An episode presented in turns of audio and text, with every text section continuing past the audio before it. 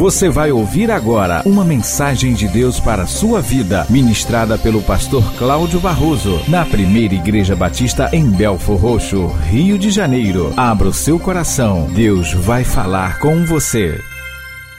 Se você tem uma Bíblia, abra no Evangelho de João, capítulo 1, versículo 43 a 49. Na minha versão diz assim: no dia imediato, resolveu Jesus partir para a Galiléia e encontrou a Filipe, a quem disse: Segue-me. Ora, Filipe era de Betsaida, cidade de André e de Pedro. Filipe encontrou a Natanael e disse-lhe: Achamos aquele de quem Moisés escreveu na lei e a quem se referiram os profetas, Jesus, o Nazareno, filho de José.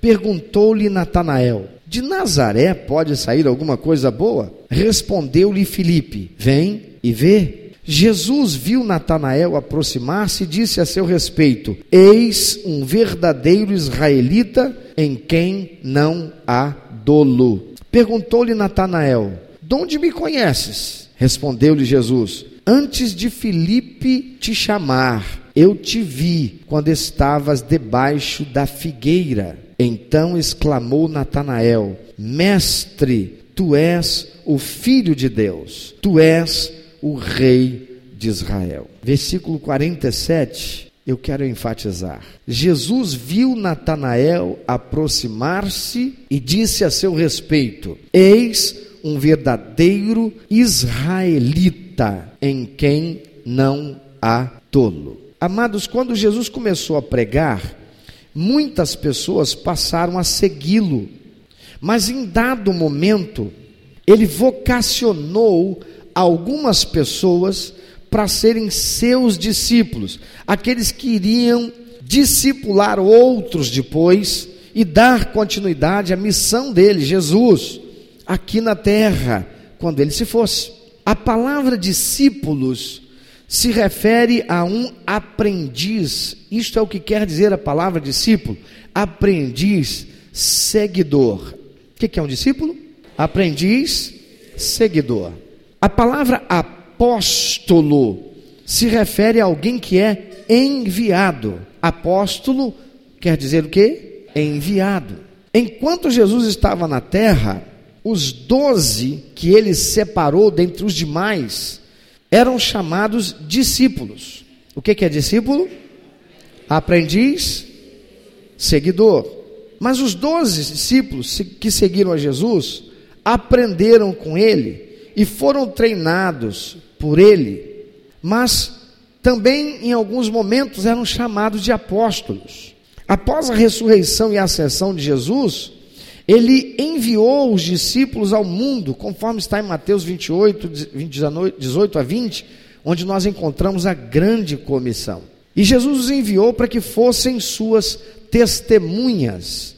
Então eles passaram a ser conhecidos como os doze apóstolos. Apóstolo quer dizer o quê? Enviados. Para ser enviado, ou seja, para ser apóstolo, então primeiro tem que ser o quê? Discípulo, porque discípulo quer dizer o quê? Aprendiz, seguidor. No entanto, mesmo quando Jesus ainda estava na terra, os termos discípulos e apóstolos eram de certa forma usados alternadamente, enquanto Jesus os treinava e enviava para pregarem. Certa feita, Jesus enviou os doze, de dois em dois, para que eles fossem às aldeias para pregar aquilo que já tinham aprendido dele. Quando eles foram enviados, eles eram os discípulos, mas agora também apóstolos, porque apóstolo quer dizer o quê? Enviado. Diz para quem está do seu lado: não adianta querer ser apóstolo se primeiro você não for discípulo. Tem gente que quer ser professor de evangelho. Tem gente que às vezes está dentro da igreja cheio de acho que sei e quer ser levado a alguma posição mas não pode ser líder se primeiro não for aprendiz. E em dados momentos o Senhor os enviou. Um desses discípulos, desses doze, foi Natanael, este mesmo que Filipe vai até ele falar de Jesus e que Jesus encontra. Natanael significa dádiva de Deus, não é? Em alguns momentos a mamãe de Natanael pode até pensar, ter pensado alguma coisa diferente, mas Natanael quer dizer dádiva de Deus. Não se sabe muito de Natanael pelos evangelhos. Os evangelhos não falam muita coisa dele. Seu nome não figura mais daí para frente, não se vai mais ouvir falar de Natanael. Entretanto, na lista de Mateus capítulo 10, versículo 3, é relacionado um Bartolomeu de quem se presume ser Natanael por uma razão contextual. Lá na lista de Mateus, o nome de Natanael não consta, mas conta um, consta um Bartolomeu. Alguém sabe? Aliás, foi pegadinha do, do pessoal aí do, da, do Galera Piber, né? É, perguntando aí o pessoal qual é o nome dos doze apóstolos, dos discípulos de Jesus. Eu quero dar aqui uma contribuição, tá bem? Qual foi o nome dos discípulos de Jesus? Que foi a pergunta. E a pergunta, se não me engano, não está lá. Qual foi o nome dos doze discípulos de Jesus? O nome dos discípulos de Jesus não foi o dos doze, porque discípulo Jesus tinha um monte. Porque discípulo quer dizer o quê? Aprendiz. Tem gente aí faz assim: estou vingado porque chegou na hora, travou, não conseguiu falar mais do que um. Aliás, quando falou, falou errado, né, Anderson? Quer dizer, né? Aí falou Barnabé? Então falou certo. Barnabé foi um dos discípulos de Jesus. Aliás, foi um dos discípulos muito importantes, não é? Que teve, deu uma contribuição extraordinária.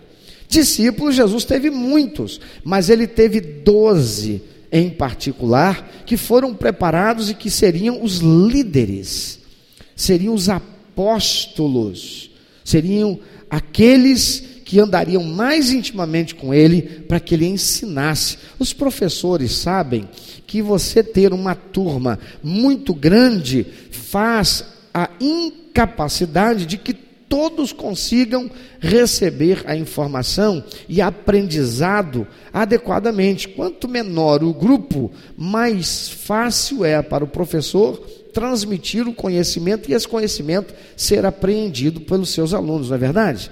Jesus tinha muitos discípulos, mas ele escolhe doze, porque estes doze, ele tem a pretensão de que venham ser aqueles que, quando ele voltar para o céu, vão ser líderes que levarão muitos outros ao conhecimento da salvação.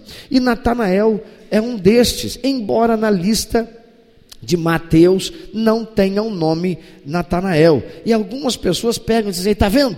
Ó, oh, tem um erro aqui, olha aí uma incoerência. Não existe incoerência, e você descobre isso quando você vai estudar a Bíblia. Diga, estu... por favor, se você confia no, que, no pastor, não fala asneira, então você pode dizer depois, mas primeiro ouça a sentença, tá bem? Estudar a Bíblia não é ler a Bíblia. Você concorda com isso? Consegue entender o sentido disso? Então diz para quem está do teu lado aí, estudar a Bíblia não é ler a Bíblia não. Tem gente que porque já leu a Bíblia 500 vezes, acredita que sabe de Bíblia e muitas vezes encontra um ateu que sabe mais de Bíblia do que ele. Por quê? Porque estudou. Estudar a Bíblia não é meramente ler. E quando você estuda a Bíblia, você vai ter muitas daquelas dúvidas, daquelas dificuldades dirimidas, e você passa a conhecer o porquê de certas coisas que antes eram tão difíceis. E aí vai aqui a, um, uma dica para você, não é?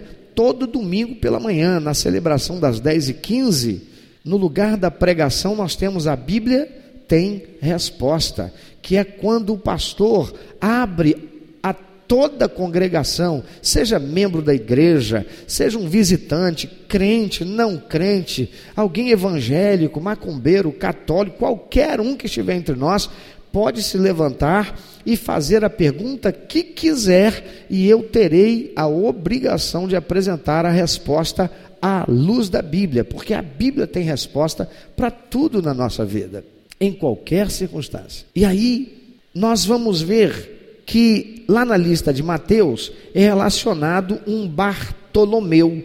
Por que é que Bartolomeu destoa dos demais na relação? de Mateus. E por que que se presume que Natanael seja Bartolomeu? Por uma razão contextual, contexto. O nome Bartolomeu em ah, aramaico é Bartalmai, significa filho de Talmai. Bar é filho. Alguém se lembra do nome de algum personagem na Bíblia que começa com Bar? Isso, Bartimeu. Quem era Bartimeu? Quem era Bartimeu na história? Um cego, mendigo. O nome dele, chamado assim descrito no Evangelho, é Bartimeu. Bar significa o quê? Filho. Timeu era o nome do pai dele. Então, nomina-se aquele cego de filho de Timeu. Nós aprendemos como Bartimeu. Qual é o nome dele? Bartimeu. Fica mais fácil dizer Bartimeu do que dizer filho de Timeu. Filho de Timeu. Três palavras. A gente está acostumado aqui, era vossa mercê, vós mercê, você. E aí quando escreve hoje só põe V e o C, né? A gente vai comendo as letras. Bartimeu. O nome Bartolomeu, então, aramaico, era Bartalmai, significando o filho de Talmai, que era uma referência patronímica. Guarda aí a nota para você colocar o nome da sua próxima filha, ok? Era uma referência patronímica, ou seja, um apelido de família. O que, que é uma referência patro? O que, que é patromínia?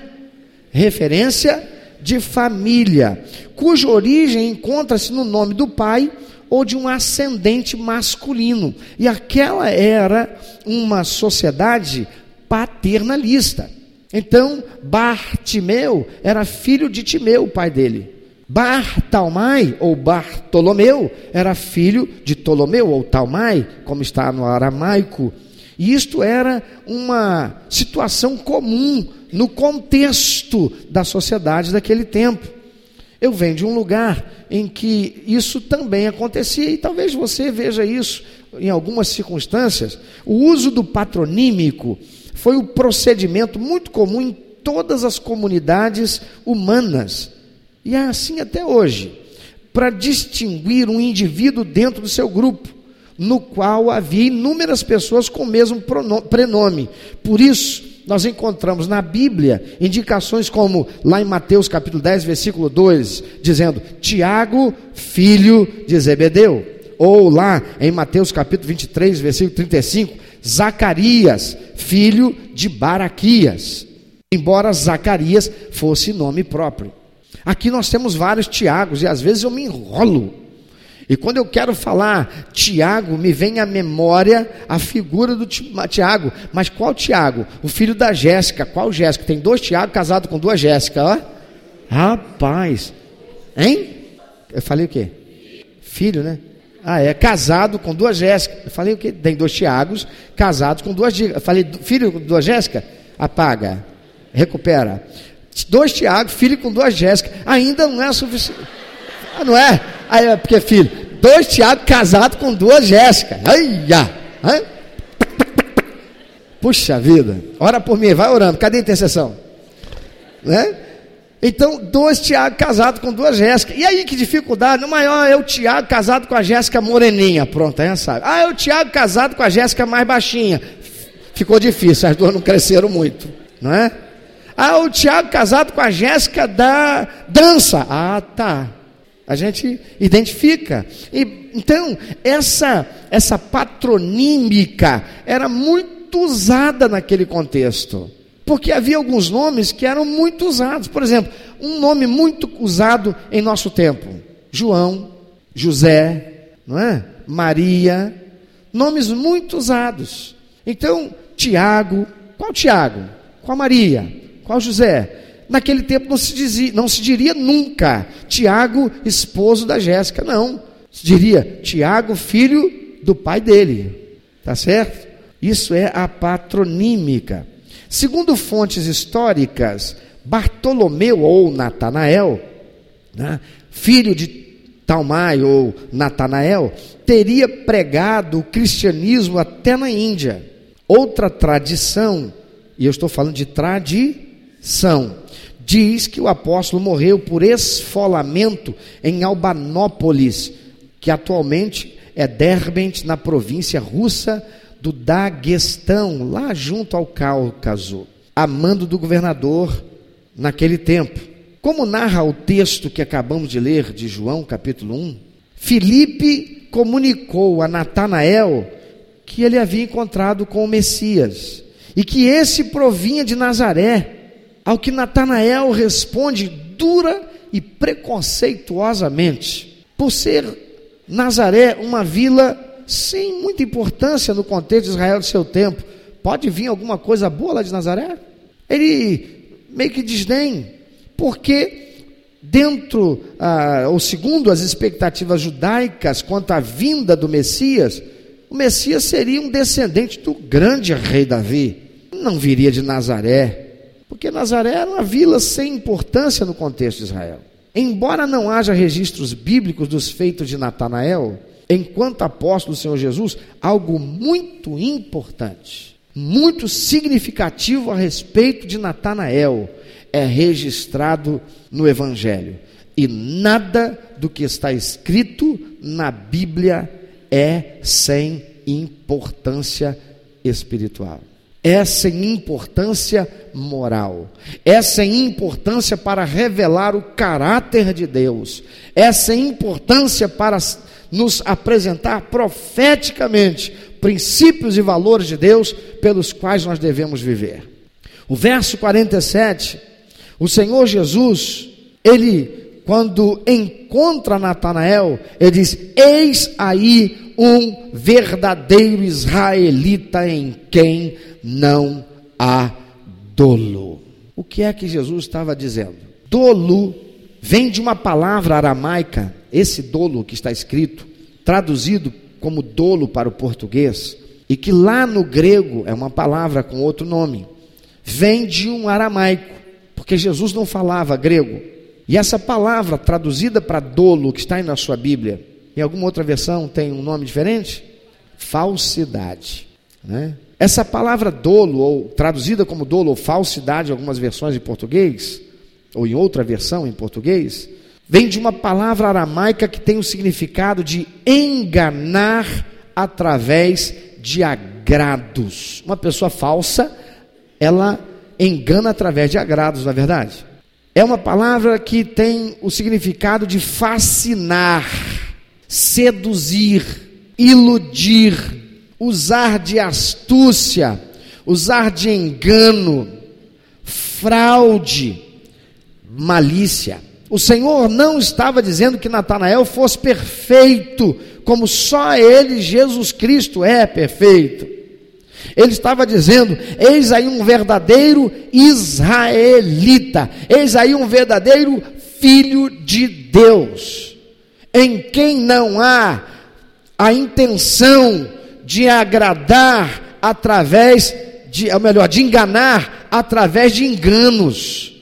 Em quem não se encontra a ação de seduzir para o mal, ou de usar de sedução para a satisfação daquilo que é o seu egoísmo. Alguém que não ilude os outros, alguém que não usa de astúcia para ter aquilo que quer em detrimento do seu próximo.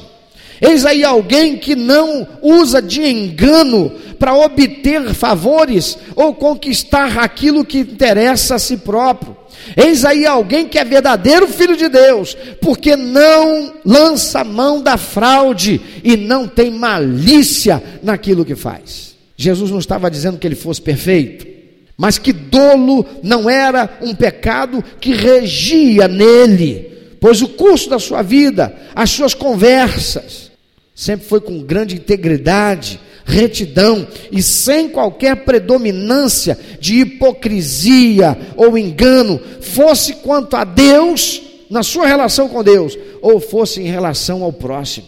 Tem gente que usa de dolo com Deus. Ah, Senhor, se o Senhor fizer isto, eu vou fazer aquilo. E fala sem intenção de fazer, porque depois que Deus abençoa, ele esquece, porque ele nunca teve de verdade a intenção de fazer. Ah, Senhor, eu estou recebendo Jesus como meu Salvador e Senhor, eis-me aqui. Mas não é verdade, está com a intenção de que Deus opere para que aquele problema que está vivendo suma da sua vida.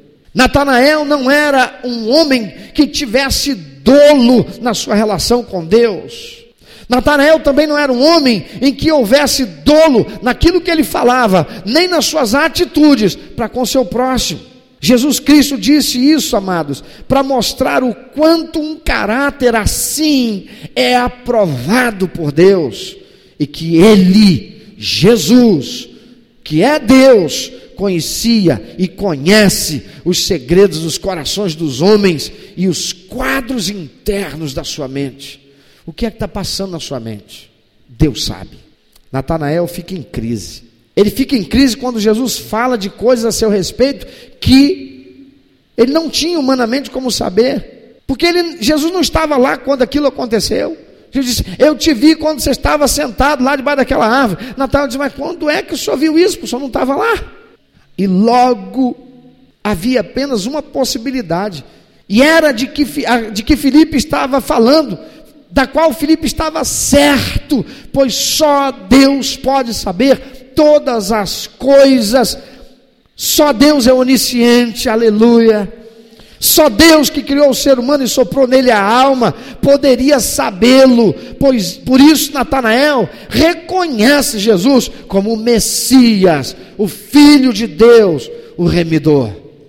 O que esse texto nos apresenta é a realidade de que Deus nos vê e conhece nossos caminhos, conhece nossas atitudes, conhece nossos pensamentos. A gente às vezes pode até esquecer disso, e como tem crente esquecendo disso. Olha aí você que está no escurinho, que está na privacidade do carro com a sua namorada. Olha aí você que quando ninguém está vendo, você está dando vazão ao dolo que há em você. Deus está vendo, porque Ele é onipresente. Deus sabe, porque Ele é onisciente.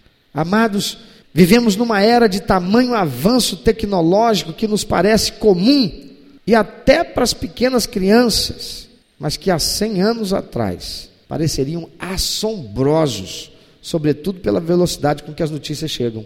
Imagina você voltar 100 anos atrás com o WhatsApp. Estava escado querendo queimar você na fogueira, hein? Com telefone celular, hein? com smartphone. Imagina você voltar a 500 anos com uma câmera fotográfica. Sabemos com diferença de apenas alguns minutos e em muitos casos, segundos, a respeito de fatos que acontecem no mundo. O advento da globalização promovida pelas redes sociais através da internet tornaram as informações ainda muito mais velozes. Imagine em relação a Deus, como é isso? Porque foi Ele que fez tudo, foi Ele que nos fez. Tudo Ele sabe, Ele conhece nosso pensamento, Ele sabe o que fazemos, Ele tudo vê, dele ninguém se esconde, amados.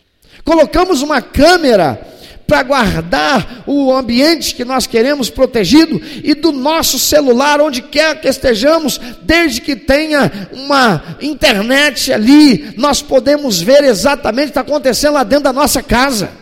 Se nós, seres finitos, limitados, podemos isto, o que pode Deus. Mas Deus não pode só isso. Ele pode saber o que está no seu e no meu pensamento. Ele pode saber o que está no meu e no seu coração. Ele pode saber o que está na minha e na sua intenção com que falamos as coisas, com que fazemos as coisas. O Salmo 139 versículo de 1 a 16, depois versículos 23 e 24, o salmista diz assim: Senhor, tu me sondas e me conheces, tu conheces o meu assentar e o meu levantar, de longe entendes o meu pensamento, cercas o meu andar e o meu deitar e conheces todos os meus caminhos, sem que haja uma palavra na minha língua, eis que, ó Senhor, tudo conheces. Tu me cercaste em volta e puseste sobre mim a tua mão. Tal ciência é para mim maravilhosíssima, tão alta que não posso atingir. Para onde me irei do teu espírito? Ou para onde fugirei da tua face? Se subir ao céu, tu aí estás. Se fizer no Seol, na sepultura, a minha cama, eis que tu ali estás também. Se tomar as asas da alva, se habitar nas extremidades do mar, até ali a tua mão me guiará e a tua destra me susterá. Se disser de certo que as trevas me encobrirão, então a noite será luz à roda de mim. Nem ainda as trevas me escondem de ti, mas a noite resplandece como o dia. As trevas e a luz são para ti a mesma coisa. O senhor consegue enxergar, independente de ter luz ou não. Pois possuíste o meu interior, entreteceste-me, fizeste-me no ventre da minha mãe eu te louvarei, porque de um modo terrível e tão maravilhoso fui formado. Maravilhosas são as tuas obras, e a minha alma o sabe muito bem. Os meus ossos não te foram encobertos, quando no oculto fui formado e entretecido, como nas profundezas da terra. Os teus olhos viram meu corpo ainda informe, e no teu livro todas as coisas foram escritas as quais iam sendo dia a dia formadas, quando nem ainda uma delas havia. Sonda-me, ó Deus, e conhece o meu coração, prova-me e conhece os meus pensamentos, e vê se há em mim algum caminho mau, e guia-me pelo caminho eterno. Amados, o salmista séculos e séculos antes de Jesus, ele já possuía a revelação de que Deus é onisciente. 1 Pedro vai falar algo mais sobre isso. Há apenas um, queridos, que tem o interesse em que o homem desconheça esta verdade, que não tema a Deus, que não conheça quem é o Todo-Poderoso e as suas leis estabelecidas sobre os seres humanos que o criou. Por quê? Porque ele quer que os homens sejam fraudulentos, ele quer que os homens sejam dolosos, ele quer que os homens façam mal com a intenção de fazer, ele quer que os homens sejam cobiçosos, ele quer que os homens seduzam para destruir, não importando com o que vai acontecer com o próximo, desde que ele seja prevalecido. E este é o diabo, o espírito da sedução, que veio para roubar, matar e destruir. Veja o que acontece lá com aqueles que roubaram bilhões do povo brasileiro. Veja o que acontece hoje, como aconteceu na década passada. Quem não se lembra de PC Farias? Quem não se lembra dos anões do orçamento? Quem não se lembra dos políticos mais renomados desse país, ou muitos deles, e que acabou-se por descobrir toda sorte de falcatrua, de engodo, de desmando, de malversação dos recursos públicos, empresários corruptos que estão aí e suas famílias ou estão passando vergonha ou não têm vergonha. Por quê? Porque se dizem até cristãos, mas dizer-se cristão não é ser cristão. Jesus diz a respeito de Natanael: Eis aí um verdadeiro israelita, eis aí um verdadeiro filho de Deus. Jesus estaria dizendo hoje, se ele encontrasse um de nós: Eis aí um verdadeiro discípulo meu, eis aí um verdadeiro filho de Deus, uma verdadeira filha de Deus, eis aí um verdadeiro cristão, em quem não há dolo. 1 Pedro capítulo 1, versículo 3 a 23 Tenha paciência, acompanhe a leitura. Bendito seja o Deus e Pai de nosso Senhor Jesus Cristo, que, segundo a sua grande misericórdia, nos gerou de novo para uma viva esperança pela ressurreição de Jesus Cristo entre os mortos, para uma herança incorruptível, incontaminável e que não se pode murchar, guardada nos céus para vós.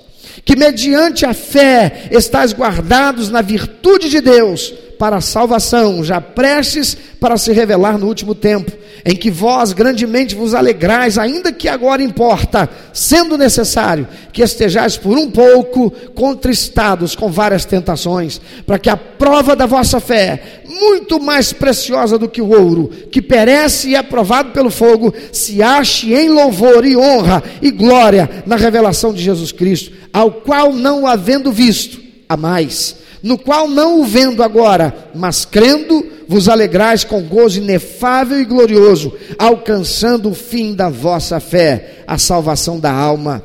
da qual salvação inquiriram e trataram diligentemente os profetas que profetizaram da graça que vos foi dada, indagando que tempo ou que ocasião de tempo o Espírito de Cristo que antes estava neles indicava anteriormente, testificando os sofrimentos que a Cristo haviam de vir e a glória que se lhes havia de seguir, aos quais foi revelado que não para si mesmos, mas para nós, eles ministravam estas coisas que agora vos foram anunciadas por aqueles que pelo Espírito Santo, enviado do céu, vos pregaram o evangelho, para as quais coisas os anjos desejavam bem atentar. Portanto, cingindo os lombos do vosso entendimento, sede sóbrios e esperai inteiramente na graça que se vos ofereceu na revelação de Jesus Cristo, como filhos obedientes, não vos conformando com as concupiscências, com a inclinação da carne que antes havia em vossa ignorância, mas como santo é aquele que vos chamou, sede vós também santos em toda a vossa maneira de viver, porquanto está escrito: sede santos, porque eu, o Senhor, sou santo. E se invocais por Pai aquele que sem acepção de pessoas julga segundo a obra de cada um. Julga segundo a obra de cada um. Andai em temor durante o tempo da vossa peregrinação, sabendo que não foi com coisas corruptíveis como prata ou ouro que fostes resgatados da vossa vã maneira de viver, que por tradição recebeste de vossos pais mas com o precioso sangue de Cristo, como de um cordeiro imaculado e incontaminado, qual, na verdade, em outro tempo, foi conhecido ainda antes da fundação do mundo, mas manifestado nestes últimos tempos, por amor de vós, e por ele credes em Deus, que o ressuscitou dos mortos e deu glória, para que a vossa fé e esperança estivessem em Deus purificando a vossa alma na obediência à verdade, para amor fraternal, não fingido, amai-vos ardentemente uns aos outros, com um coração puro, com um coração sem dolo, sendo de novo gerados, não de semente corruptível, mas da incorruptível pela palavra de Deus viva e que permanece para sempre. Aleluia. Você ouviu? Mas começando aquele que vos chamou, sede vós também santos em toda a vossa maneira de viver, porquanto está escrito: sede santos, porque o Senhor é santo. E se invocais por Pai, se você diz que eu sou filho de Deus, se invocais por Pai aquele que, sem acepção de pessoas, julga segundo a obra de cada um, andai em temor durante o tempo da vossa peregrinação. É assim que você está vendo. Algumas coisas estão inseridas no senso comum como não sendo mais perniciosas, embora sejam de graves consequências. Para a sociedade pós-moderna, liberal e hedonista, o paradigma para certo e errado já não existe mais. Mas será mesmo?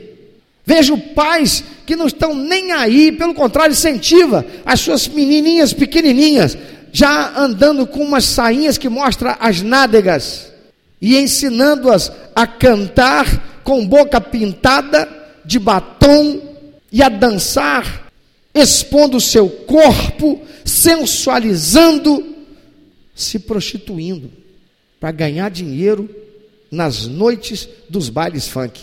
Vejo pais que ensinam para os seus filhos e dizem para os demais: amarra as suas cabritinhas que meu bode está solto. Porque ensinam para os seus filhos: meu filho, pega mesmo e arrebenta. E o que é que esses pais têm? Dolo. E o que é que eles estão ensinando? Dolo. Os filhos estão vendo os pais terem energia elétrica graças a um gato no relógio do vizinho. O que é que esse pai tem? Dolo. E o que é que ele está ensinando para os seus filhos? A serem dolosos. Eu vejo rapazes que se gabam de mostrar nome e quantidade de meninas de quem tirou a virgindade. O que esse rapaz tem? Dolo.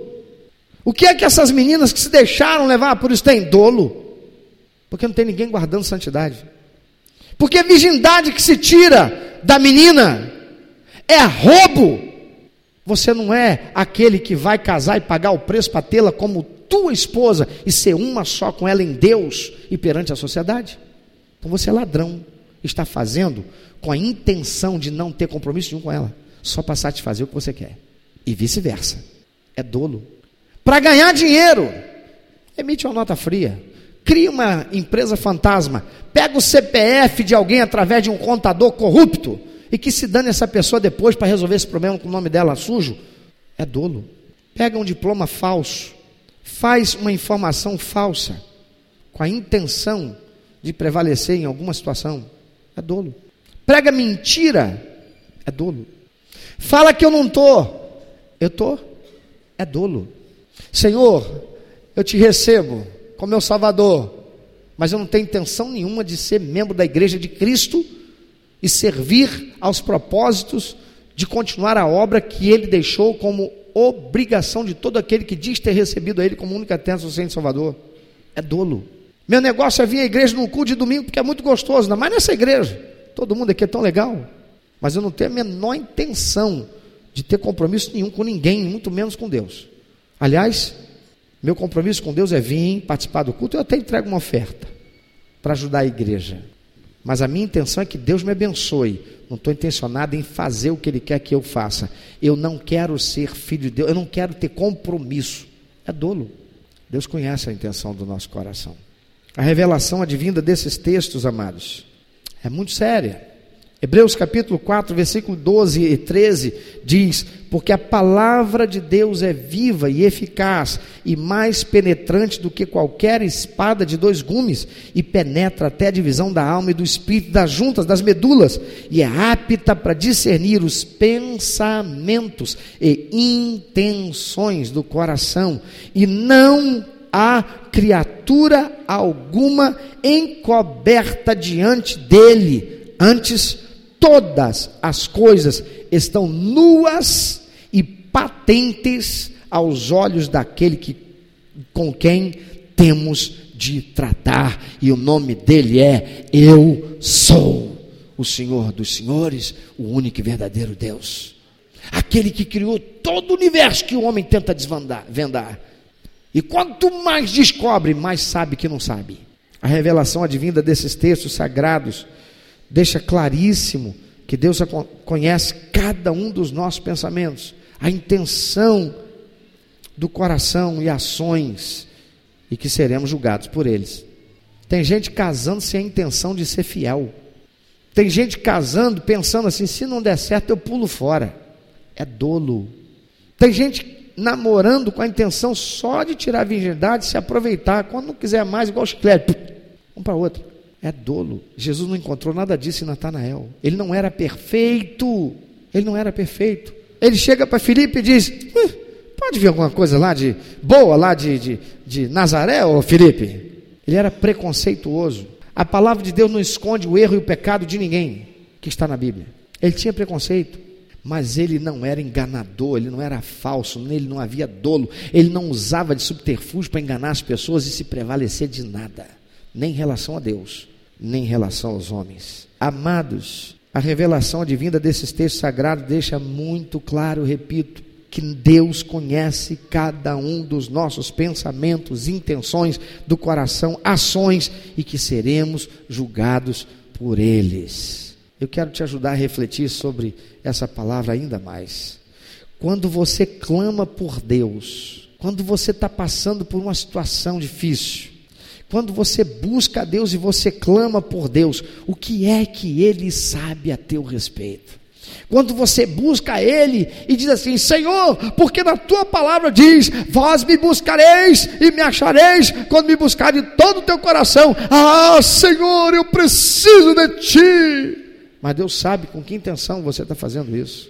O que é que Ele sabe a teu respeito quando você clama por Ele?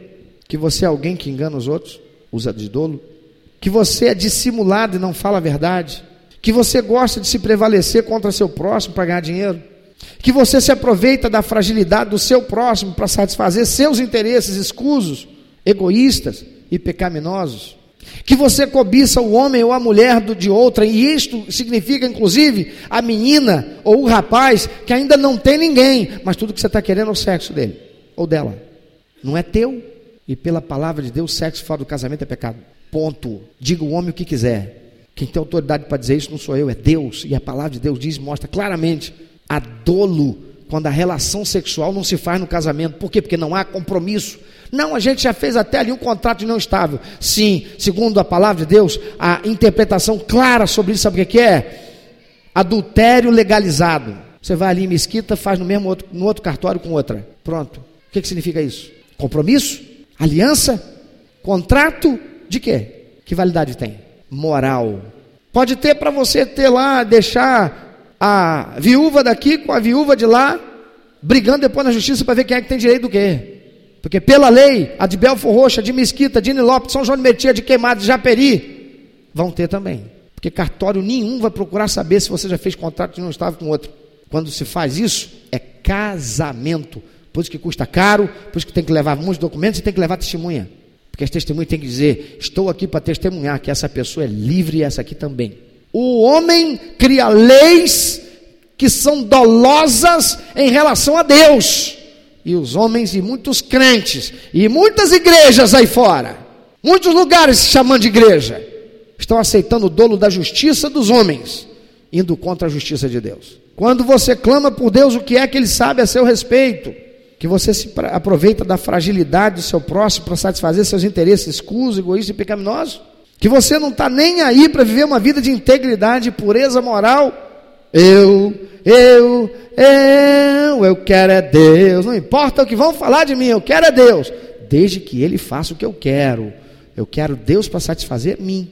Mas eu fazer o que Deus quer? Ah, não, isso é muito difícil. Ah, essa igreja aqui não serve para mim, não. Boa aquela igreja lá que o pastor não prega um negócio desse aí, não, porque isso aí, isso é, isso é fundamentalismo evangélico. Você estava aqui domingo passado? Não. Então recomendo, procura no site da nossa igreja, a mensagem em áudio, está lá no SoundCloud, ou em YouTube, e veja a mensagem do domingo passado. Só quem passar pela porta estreita, se não passar pela porta estreita, vai ficar. Por que será que Deus não está respondendo às orações de muitas pessoas? E por que será mesmo que muitos que se dizem cristãos e filhos de Deus morrerão e ouvirão, como Jesus disse, a, que vai falar, apartai de mim, vós que praticais a iniquidade. O lugar de vocês é no lago de fogo e enxofre, onde há ranger de dentes, porque nunca vos conheci como verdadeiros filhos de Deus, em quem não havia dolo. O que é que Jesus está dizendo a seu respeito?